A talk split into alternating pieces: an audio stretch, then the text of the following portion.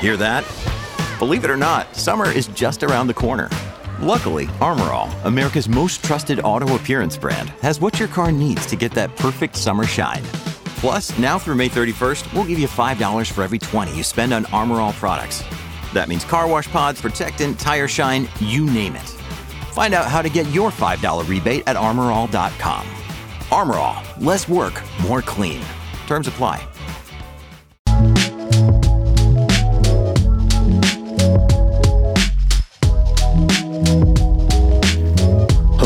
And welcome back to Net Zero Carbon. I'm Anthony Smith, Chief Economist here at FreightWaves, and I have the honor to be joined by someone who is no stranger to FreightWave Airwaves, and that is the one and only Matt McLelland. He is the VP of Sustainability and Innovation over at Covenant. Matt, thanks so much for joining us today. Hey, thanks. Just a short drive over here. You know, you always give me the option to do it remote. Yeah. Like, no, I just am right here in Chattanooga. Let me drive 10 minutes down the road and Well, I love this. I love the face to face. it, always adds a little bit more, I think, production value, of course. And Yeah. I'm the same way. So I live right across the street. So it's just like, You're kidding. I do. I live. I, I'm. I, it's like a less than a two minute walk. I just walk right across the street. So it's like that added production value just for a little bit of a, a Yeah. commute. So it's always worth it, and always worth having you here on FreightWaves because you always have a ton of insight, and of course, net zero carbon, something that we couldn't host without having some insights from you.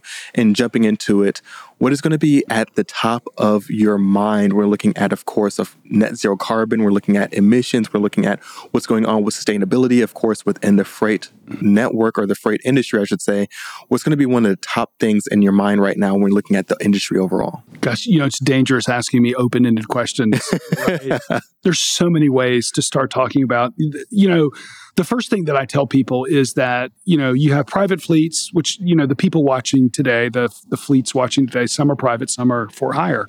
We're for hire fleet. Our needs and goals and objectives are going to be very different than if I'm Pepsi or US Foods or Sysco or FedEx or UPS, these folks that are have private fleets that have uh, environmental initiatives that are tied to sustainability plans, which are tied to you know, everything from science-based targets and initiative, ESG goals and objectives, and you know they can afford to do whatever they want to do. Right. We can only afford to do what our customers are willing to pay for. So often, I think we were talking about this earlier. Um, I can I'll, I'll get a question from somebody. So Matt, what's your sustainability strategy as it relates to getting to net 0 um, reduction of emissions? And you know, the answer to that is whatever our customers are willing to pay for. So, you know, for the last couple of years, uh, Anthony, it's been interesting because, you know, a lot of our shippers were just getting their arms around what that meant. And so, if I were to sort of rough sketch some sustainability or some numbers with electrification, you show that to somebody next to diesel quote, and they're just going to say, wow, yeah, let me think about that. And you never get a call again Right. Um, for others now you know we're starting to talk s- to some of the more progressive you know shippers that have goals and objectives that you know they're really pushing their transportation buyers to be aware of and they're willing to pay more Right. now still not substantially more you know we're getting to the point where somebody's not going to bat an eye when i give them a, a you know a price on what an electrified route is going to run assuming that the use case and the range and all that fits into place but yeah, it just depends. I, would say though, to answer your question, we do have some some fleet initiatives to reduce idle percentage. Always looking to increase miles per gallon, um, and with those, obviously, comes some carbon reduction. But yeah, in a nutshell, I would say it depends. We do have.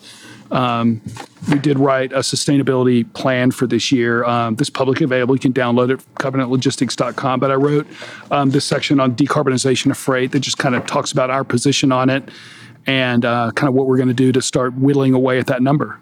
And whittling away at it is is something that I think is going to be taken. It seems like a lot of different approaches um, from different companies, of course, as you just mentioned, but also different states. So we're looking at uh, some different initiatives, different countries. Then you go into the U.S. and you look at some of the different initiatives in different states. Seems like California is one of the most active, and I don't think we can have a conversation about anything net zero carbon or anything that has to do with emissions within the U.S. without talking about California and, of course, CARB. So, and, and when you say CARB, it's not just California anymore. There's at the moment 16, I believe it now it's 17 other states. They're going to follow the CARB initiative. So, everything from inventorying in that state to um, following the same, you know, EPA standards and CARB standards are being adopted. Um, probably three days ago, maybe not three days ago, because I would have been on Labor Day weekend, but maybe on Friday, I could have told you what those 17 states were because I had them right in front of me. But, you know, basically to your point, it's going to be a set of rules and regulations that start on the first of next year and will go forward into like 2032 that requires, and, you know, we could spend a lot of time pulling up statistics and showing exactly what date, what percentage of the fleet has to be zero emission and inventorying and how the fleets that operate in the drayage ports are going to be different. The expectation is going to be different from those than over the road fleet. Fleets like us, $50 million or 50 trucks versus fleets that fall outside of CARB we could talk a lot about that. And, and, maybe it makes sense to kind of go into some of the details on that. I, I got to be honest with you, I don't have all of it committed to memory. I brought a couple of cheat sheets here. Yeah. But just broad brushing, you know, um, we're very, at Covenant, and I can share this on behalf of a lot of the other carriers, uh, because a lot of the carriers that have sustainability initiatives that, that we do, we're peers. We all talk and we all are affected by the same CARB initiatives. We're all really excited about playing a role in having a positive effect on the environment by changing our behavior. Right. Bridge technologies, which are kind of ways to start making subtle changes starting today, larger changes like zero emission vehicles, um, which start kind of coming into play more and more as time goes on. Hydrogen is just starting to kind of get its legs and stations and some of that is infrastructure starting to be built out. We're all really excited about it, but we're also really sort of a little bit, um, what's the right word? A little bit um, cautiously optimistic and pessimistic at the same time. Yeah. What I mean by that is um, right now we're still having California talk about electrification and put all these requirements into place, but there's still parts of the state where you're not allowed to charge your vehicles during certain types of the day, during certain times of the year due to power shortages. Um, there's some large fleets that I believe advertise and have um, you know been at your conferences that are sitting on trucks that they can't put into play right now because they can't get permits approved to build charging stations because of the lack of power in the particular populated densely populated areas they're in.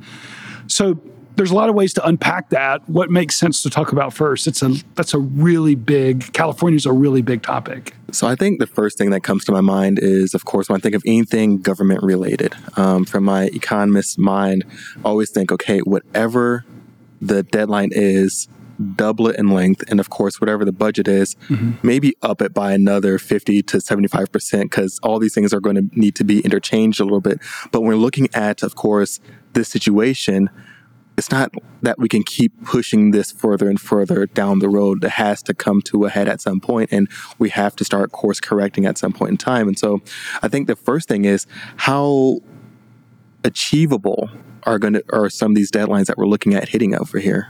So it's a great question. I think you phrased it really well. Uh, I have a like you. I'm kind of a numbers person, right? I have a coffee cup on my desk that says, "Without data, you're just another person with an opinion." Right. um, so you know, it's it, you know when you think about the leadership of California, you think about the governor. Let's start there, right? Gavin Newsom, who, whether you agree with his politics or not, he created this crazy goal of right no no no gasoline powered cars after what is it 2032 or 2034 maybe it's 2036 now i think it's changed a few times that's just not possible yeah for too many reasons to to list and and again trying to be optimistic right um it, it's just not possible but I do admire him throwing down the gauntlet and saying, we got to get started somewhere. Right. So I'm going to put this date on the calendar. And I think he has every intention of holding the OEMs to it. But there's just no way. There's just no way they're going to be able to meet that. So, um, you know, you could say, Matt, what date would you be comfortable with? And I would say, well, you know, 2032, 2042. Um, you know, it's interesting. Bill Gates wrote this book called How to Avoid a Climate Disaster. Yeah. It's one of my favorite books. I don't always agree with Bill Gates' position on a lot of things, but I do like a lot of what he says in this book about the environment. And in this book, you know, Anthony, he talks about um, net zero initiatives and how if you set a date on a calendar today, so if you're one of these companies that has a 2030, 2040, 2050 commitment, that roadmap is largely based on technology that has yet to be invented. Because there's, if you were to ask, say, for example, Microsoft, how are you going to be net zero? They're actually pretty progressive. They may be able to show you all the baby steps and things they're taking. By 2030, we want to be here. 2040, we want to be here. And 2050, we want to be there. But if you're Amazon, you know, large shipper, complex network, right. lots of moving parts, massive private fleet they're probably banking on technology that has yet to be invented. So I'm with you, you know, but you know, do you double that number? Yeah. Do you extend that date by a, a factor of two? I wish I had a crystal ball. right. And I think the other big aspect that kind of comes to my mind when I'm looking at these initiatives is okay, I, I have this initiative, I put this in place, and while I am in charge, so to speak, I I am kind of taking responsibility for the progress or lack thereof. What does accountability look like for some of these companies that have these goals that are set by someone maybe in 2023? All right, this is where we plan to be in 2050 but they're not planning on being there in 2050. So what does that look like? Is that kind of like an open-ended goal, like you said, just throwing something down and, and just you know getting started because that's what's most important. The first, you know, the mm-hmm. first thing is the, just the first step. So in terms of just accountability, is that going to do you see as an issue when we're looking at moving forward here? Yeah, you know that's interesting. Um, I was just talking with one of our um, when I say more progressive shippers, just you know, one of the ones that are really thoughtful, that have put a lot of thought into their sustainability initiatives. You know, it's very authentic. They really um, um, believe it. They can talk about it in very nuanced detail. So I was talking to one of these folks that is responsible for sustainability at a macro level, and he's sort of painting this picture of what they want to do and how they want to get there. But then a couple days later, I'm talking to one of the transportation buyers, right, who's talking to us about what sort of things can we do together. And so, recalling this conversation with the, the top level guy, I'm talking to this person about, okay, well, let's put some numbers down. See, yeah, that's too expensive. I'm like, well, this guy said that this is really important and y'all need to do that. And what I've learned is that those two groups don't always talk to each other. Mm. And so, goals and incentives for, let's just call it the chief sustainability officer and the VPs of sustainability, always aren't in line with the people actually making the procurement decisions. Now, this is typically true of very large organizations, but I'm finding a lot of those two things are coming closer together. And so those groups are communicating more. They're being incentivized sometimes on the same thing. So, you know, I'm starting to see that kind of sh- have a little bit of a course correction. Um, still, at the end of the day, when you're talking about solutions that are um, you know 2x better than where we are now just in right. terms of emissions it's really expensive but you know i gotta i gotta take a, a little bit of a sidetrack here and yeah, tell you about yeah. something that really does kind of bother me with a lot of this and i almost want to look at the viewer and sort of talk directly Definitely. with them is you know you know when you think about the options that are available today to decarbonize an over the road 18 wheeler there's just nothing there mm. that can go for 400, 500 miles, 600 miles a day. In our case, we have a large expedited fleet, eight, 900 miles a day. There's just nothing available. Hydrogen won't get you that far, even if you could get hydrogen, you know, ubiquitously across that route. Electrification doesn't get you that far. So if you're that person, if you're the consumer that I want these things here tomorrow and it's got to come from the other side of the country, a lot of the expectations that we have don't mesh with the sustainability requirements that we're setting not just for ourselves, but for the people that we buy and th- that we buy things from. So, you know, one of the things I, I tell people, especially when I speak publicly, is that, you know, we're part of the problem. We just can't expect us or our competitors or the intermodal carriers or, or really FedEx, UPS, Exxon, Shell, we can't expect them to do the work. To some extent, we have to own some of this. Right. So, small things that we can do, you don't have to have that Amazon product tomorrow. Right. Certainly not within an hour, right? Remember when that was a thing? Yes. Um, I think we're going to have to start sort of to meet these goals. We're going to have to start a setting our expectations a little bit differently than we do today. Does that make sense? I think that's a great point because, like you said, we were talking about the Amazon same day delivery in some places, um, or I want this by mm-hmm. drone. That was going to be a big thing at one point in time. I don't know if it's still coming to fruition or not, mm-hmm. but really that expectation from the consumer. And then once Amazon sets it out, everyone else just kind of follows suit. They just mm-hmm. have no other reason, I mean, other choice to, hey, Amazon's doing it. We don't, we're not quite there yet, but we have to try to find a way to be somewhat competitive. And so I think that's a great point. And the other big thing that I love that you mentioned earlier is some aspects around collaboration and partnerships because mm-hmm. I can only imagine that's a huge part here. Because when I think about the freight industry, of course, this is a business. People are here to make money, they're here to mm-hmm. capture market share, continue to build their margins and expand. But at the same time, we're looking at this fragmented industry and this big goal that we have ahead of us what point does partnerships really kind of play here? Is this something that collaboration is just going to have to be an essential part to really be successful here? Is this something that people are going to have to just kind of wrap their minds around at some point in time?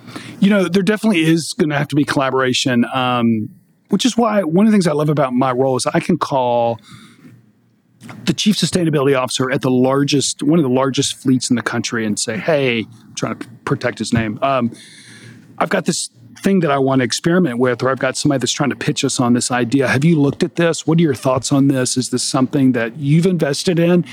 And even as competitors, we can have that conversation together.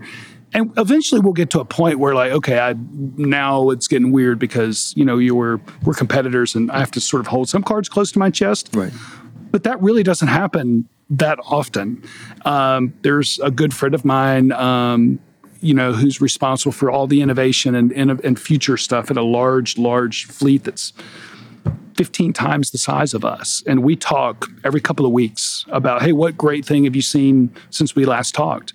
And so, yeah, collaboration is a big part of it. You know, rising tide floats all ships. Right. And, you know, in memory of Jimmy Buffett, you know, who unfortunately passed away over the weekend. You know, we're all, you know, we're fishing in the same boat. You know, I can sing the song, but I'm not a very good singer. we're all the same ocean, fishing in the same boat, you know, in the same ocean. And so collaboration is a big part of how we're going to get there.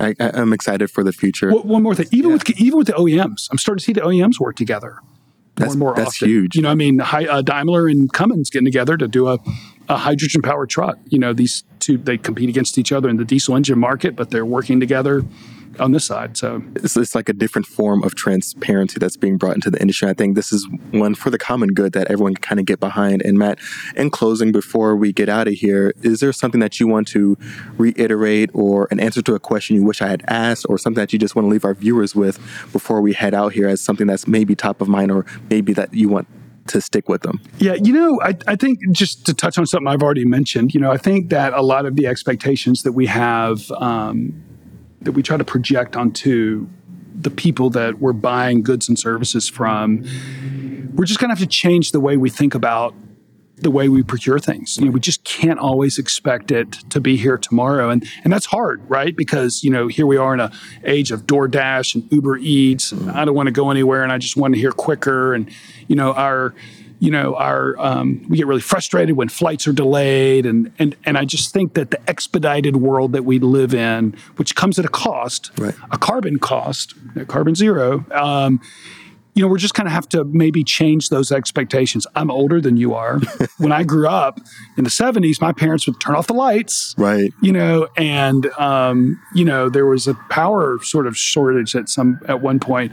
And I think in a world where just more and more of our innovations require electricity, require, you know, you know, this this quest that we're on for the flux capacitor, right? Renewable electricity at scale, you know, until we figure out what that is, going to change our behavior a little bit. That's what Absolutely. I'd leave everyone with. Well, Matt, I, I, think that's a great piece to leave everyone with. And of course, insightful is always, always an honor to have you on. Thank you so much. Yeah, for thanks for having me. I'll come over here anytime. Excellent. We'll love yeah, It's a great place to eat down the street. We could have lunch first, then come do this. So I think I think we can turn this into a thing. I lunch like on you. Yeah, yeah, lunch on me for sure. And thank you all so much for tuning in. That's going to do it for this fireside chat. But there's plenty more content coming up, so stay tuned.